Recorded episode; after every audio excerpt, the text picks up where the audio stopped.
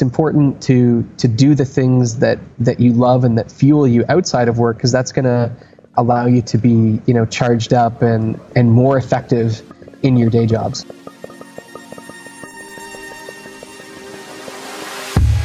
Welcome to Work Mode, a series of conversations with leading creators on how they get their work done. I'm Alex Nemiroff, co-founder of Dynamo, a digital agency in Montreal.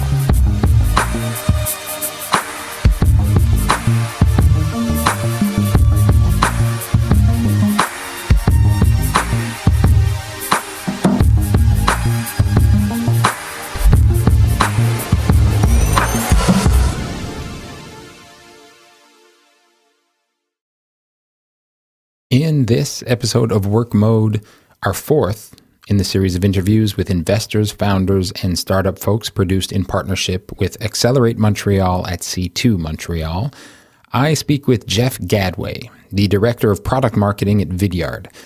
Jeff oversees all aspects of the company's product positioning, go-to-market strategy, pricing, as well as competitive and market intelligence.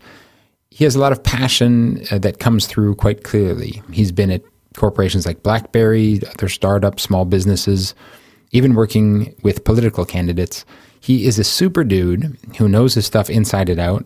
I really like when he gets to talking about agile marketing in particular. And also, I really enjoyed the advice he gave at the end of the conversation. For all the young, hungry entrepreneurs out there, enjoy.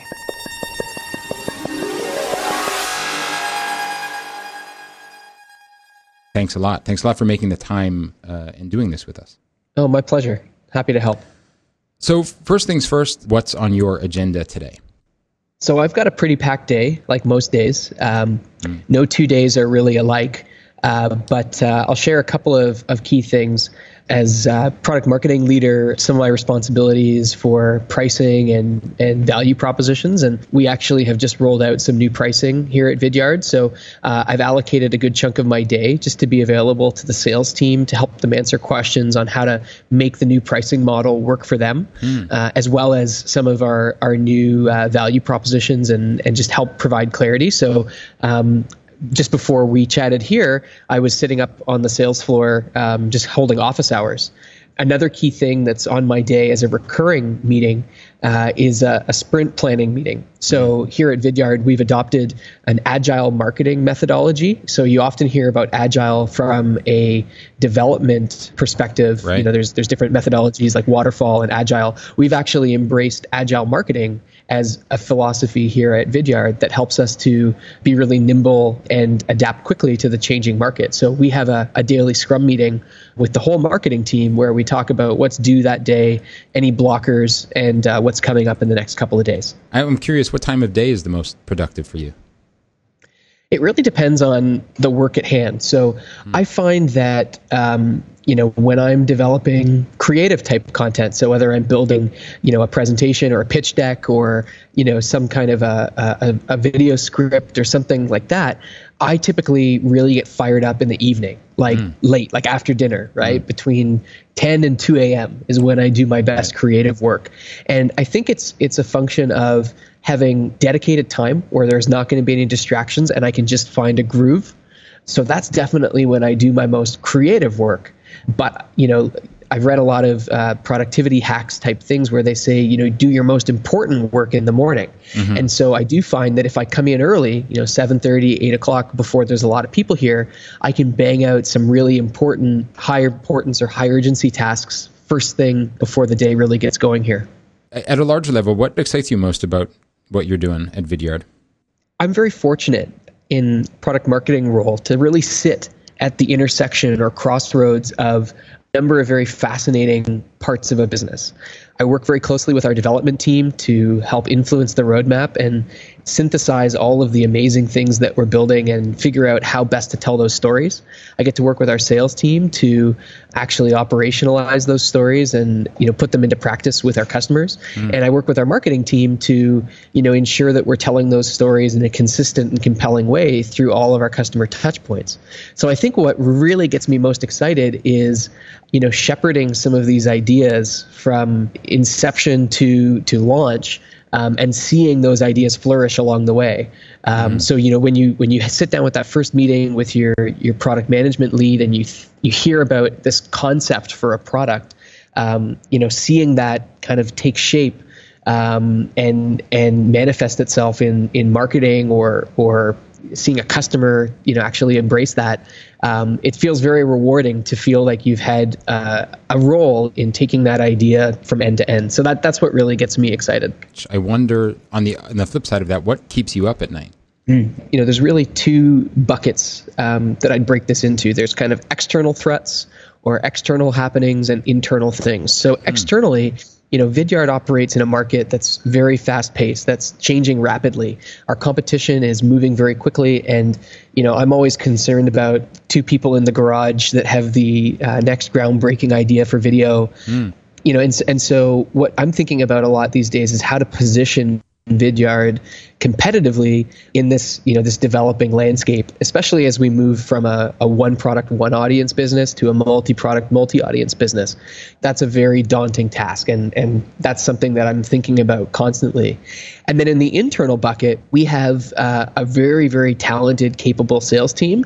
But as our product grows in terms of complexity, we need to make sure that they're able to crisply articulate the value of what we do to our customers and position ourselves as a value-oriented solution as opposed to just offering a bunch of features. Mm-hmm. Um, and so, you know, what keeps me up on on that side of things is, are we making it as easy as possible for our our salespeople to sell? Are we making it, you know, as easy as possible for our customers to buy in terms of pricing, in terms of how we package up everything that we can do? Um, so those are those are two very, you know, daunting tasks, but that have very, very practical outputs that come from them in terms of pricing, positioning, packaging, mm-hmm. internal sales enablement, training, all those types of things. Again, covering a lot of ground there. That's that's very cool that, as you say, you kind of have the reach that you do. What's your what's your favorite thing to do outside of the office? Well, right now, these days, I'm I'm really refinding my passion for golf. Oh. So I grew up from the age of three years old playing golf, playing golf with my dad. And just, you know, as my career started to to really become a priority over the last, you know, decade or so, um, I didn't make time for it. And over the last year, I've kind of said, no, I, you know, it's something I really enjoy. I find it relaxing. It's a great opportunity to meet other young people and forge some relationships. So I've made it a priority, and I try to get out, you know, and at least play a couple holes, you know, three, four times a week. Cool. Are there any apps or, or hacks that you swear by that, that kind of like help you run your day? You know, I've I've played around with a lot of apps, um, and I've never found anything that sticks, because I'm mm-hmm. I'm kind of of the I'm kind of of the the stance that, you know, time spent working in an app is time I could really be spend spending working on the work. uh-huh. So, you know, I I sometimes fall victim to, you know, not having a plan and working a plan. But I think, you know, for me, like, I use just pen and paper. I like having something physical in front of me that shows, you know, um, what I what I need to do and when I need to do it by. And I'm I'm constantly updating that list. You know, every day before I leave the office, I kind of make the list for the next day, so I can come in mm. with a fresh a fresh slate and and know exactly where to start. I do do some uh, consulting as well, and an app that um, that we use there um, is uh, the Harvest app, which is a great time tracking application, especially if you're working on multiple projects. Um, it helps you get line of sight into how much time you're investing in these different projects, particularly across a team. Uh, another app that we do use here at Vidyard that we find really helpful is Asana. Uh-huh. Uh, Asana helps us um, break down these campaigns. You know, we, we I mentioned we uh, have this agile marketing approach. So we have these two-week marketing sprints uh, where, you know, the entire team is focused on these deliverables, and Asana helps us break those big projects down into to smaller chunks, allocate them to different team members, and track progress against them. So um, those are just a few of the things that, that we're using technology-wise. I, I love this idea of agile marketing. Is that... Is this pervasive now in the marketing community, or, or do you feel like this is still kind of like being forged, this path? I think it's still a very new concept. Um, this is the first time that I've been exposed to it. Uh, our C M O brought it in uh, to the business when he joined a few months ago. And, you know, the idea is um, how can we, you know, move fast, right? Because oftentimes, um, you know, there's a temptation, particularly in marketing, to try to get things, you know, absolutely perfect. And, you know, there's that saying, done is better than perfect. And so what we're trying to do is is ship quickly, iterate quickly, see what works. And when we find something that works, you know, we can pile uh, resources into it. So what we're doing is taking this, you know, two-week sprint approach where we say, what can we get done in two weeks, right? Maybe it's launching a new campaign or a new series of Chalk Talks or a, a series of updates to our landing page. And we we break it up into to two-week chunks of work. Um, you know, we break those two-week chunks of work up into a series of deliverables, and then we have this process of daily check-ins to see how we're how we're doing against those deliverables, so that at the end of a two-week sprint we can actually have some tangible outputs that are going to help us to generate new leads, drive pipeline, accelerate the deal cycle, whatever the goals are. And then we can, you know, plan another two-week sprint. So it allows us to move quickly and, and be nimble while still producing, you know, material results. Do you ever find it hard to turn off, so to speak? I feel like I've gotten better at it. So I'll say that, you know, early in my career, I was working for another technology business, and there was this prevailing attitude of, you know, always on, always connected. Somebody emails you at nine o'clock at night. There was kind of an expectation that you would you would be responsive. You know, that ter- certainly took its toll on on me personally. Um, you know, not being present at home when I was at home, mm-hmm. uh, and and so I think it's it's been a personal focus of mine over the last couple of years, in particular, to draw some boundaries, create some boundaries. And I think that's supported by, you know, the culture and, and attitude here at Vidyard that we work very, very hard, but we we appreciate people's need for, you know, personal time, for family time. And so there isn't that same pressure to always be responding um, as well. So I think it's mm. it's a combination of a personal focus of mine, you know, enabled by um, a, a cultural uh, attitude here that supports that.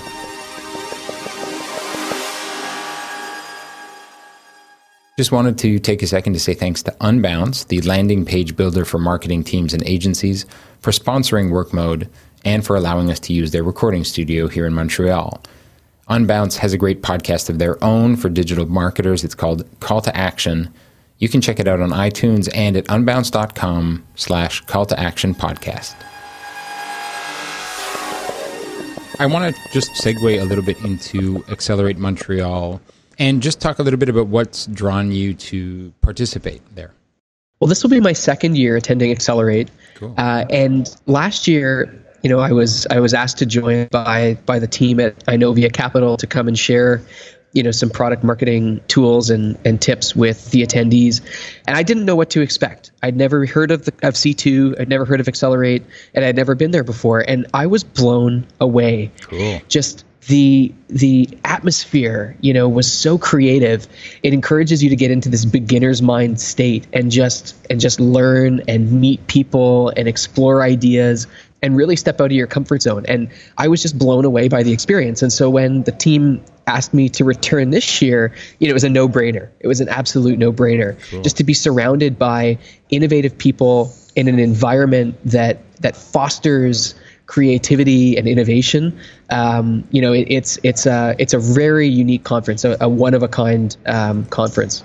And and so this year, as part of your participation, what kind of advice are you looking to give to to some of the startup founders that will be there? Yeah, I'm really excited this year. I'm I'm I'm going to be doing three workshops. Wow. And you know, my my goal with these three workshops, they're they're short workshops, but to give the founders some actionable tools, some practical tools to help them think about how they communicate their value and tell their story. Mm. You know, all too often I meet um, founders uh, that are brilliant at what they do. They understand their business, they understand their technology, but they have a hard time translating um, what they do into meaningful uh, stories that will resonate with their audience, whether that audience is an investor that they're trying to seek money from, a customer that they're trying to um, to, to sell to, or even, you know, going out and, and telling that story to try and secure um, top talent. Um, you know, oftentimes there's a there's a disconnect between um, you know, the the engineer or the innovator, and the ability to translate that product into something that's really compelling and that resonates with their audience. And so, you know, whether it's my startup storytelling workshop, my my demo bootcamp session, or my, you know, create a killer pitch deck session, the the the common connective tissue between those three things is really going to be, you know, how to take an outside-in approach and and and tell these stories uh, in ways that really resonate with their audience. That is so cool, man. That that's that's that's exciting. I, I'm kind of curious. Overall, there seems to be this wonderful uh, momentum, and you know, true momentum, and also momentum of, of perspective around the startup landscape in Canada. I, I'd love to get your take on that. Do you feel like we are a place that is conducive to to startup success? Yes and no, and, I, and that might Love be a it. controversial. That might be a controversial answer. Yes, in that, you know, I truly believe there is tremendous amounts of innovation here. There are people with amazing ideas. You know, we're starting to see really great communities like in Montreal, like in Kitchener-Waterloo, where we are, that are fostering, um, you know, innovation, right? And there's resources there, accelerators there. We're starting to see more venture capital money, which is amazing. And I think, you know, it, it lends itself to more people pursuing entrepreneurship and, and startups. At the same time, I feel like this environment, this ecosystem that we're creating, is lacking some key things. Number one, you know, we really lack in Canada experienced sales and marketing leadership uh, that has gone through the scale-up process from like a ten million dollars to one hundred million dollars business, mm-hmm. right? We don't have enough of those businesses here in our ecosystem that have gone through those scale-ups successfully, that have bred those types of people. Uh, and so oftentimes businesses will have to go to the States to find that kind of caliber of talent. Right. So I think there's a lot that we can and should be doing to be teaching, um, even at the university level, teaching and coaching on, you know, uh, the sales uh, sales career path or the marketing career path. Um, I think that's that's something that we need to do. The other thing that I see as a challenge is that, you know, we often benchmark ourselves against the Canadian landscape, and mm-hmm. and that's that's good, but you know, at Vidyard, for example, our ambition isn't to be, you know, one of the top Canadian um, uh, startups. We want to be the best in the world, mm-hmm. right? Our sites are so much bigger than the Canadian landscape. We want to, you know, be uh, you know, players on the world stage. Um, and so it, it's going to mean that as Canadian startups, we need to set our aspirations bigger and broader and more ambitious um, than just here in the Canadian scene. And living in Kitchener-Waterloo, sometimes I see, you know, we're we're trapped in our own bubble, and we uh-huh. benchmark against the people that are are close to us. Uh, and so people come to me and they go, "Oh, Vidyard, you guys are are amazing. You guys are like one of the best, you know, in this region," or something like that. And I say, well, "Thank you. You know, appreciate that. However, we're not thinking about ourselves in the context of this region. We're thinking about ourselves, you know, in North America, in the world, right?" And so I think it's just a mind shift, a mindset shift that we need to we need to have um, in order to to propel ourselves to to bigger and better things. Yeah, I, controversial. I'm not sure. I find that inspirational. I, I think it's really nice, the motivation that's behind that, and I also feel that resonates with me. You know, like I I, I kind of see and hear those same things, and I think the future is bright, but that kick in the ass is uh, is actually really welcome.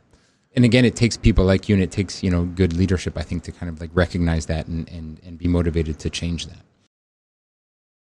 I do want to spend a couple of minutes talking specifically about Vidyard. I read some of your blog posts, and I and I watched uh, an interview that you were on, and one of the things that you brought up is a lot of companies think about video as a tactic and not a strategy. I'd love for you to expand on that. What did you mean by that? You're you're going uh, way back into the archives there. I remember when I talked yeah, about that. that, that um, that's right. But but but I, I look at that and think like, like, are people doing this well? And like, is this one of the things that's that that's holding people back? You know. So I think it used to be that video was seen as, you know, a tool that uh, a brand team created to generate awareness. Right. If you think about the the, the typical buying cycle of, you know, mm-hmm. awareness, interest, purchase intent. You know, people put video in that awareness bucket. But what we're seeing now is that video plays or can play an important role at every single stage of the buying cycle, from generating awareness to creating familiarity with, with a product and, and the features, um, to helping with onboarding, helping with customer success, um, you know, helping with uh, providing customer testimonials. It, video really is a tool for the entire customer journey. Um, and, and companies need to realize that video is the content medium that your audiences want to engage with. They don't want to sit there and read a white paper. They don't want to uh-huh. sit there and, you know, download um, some kind of a brochure. Uh, they want to watch video content. We see it every day, right? Mark Zuckerberg has said that video is going to be the next mega trend, um, just as mobile was over the last ten years.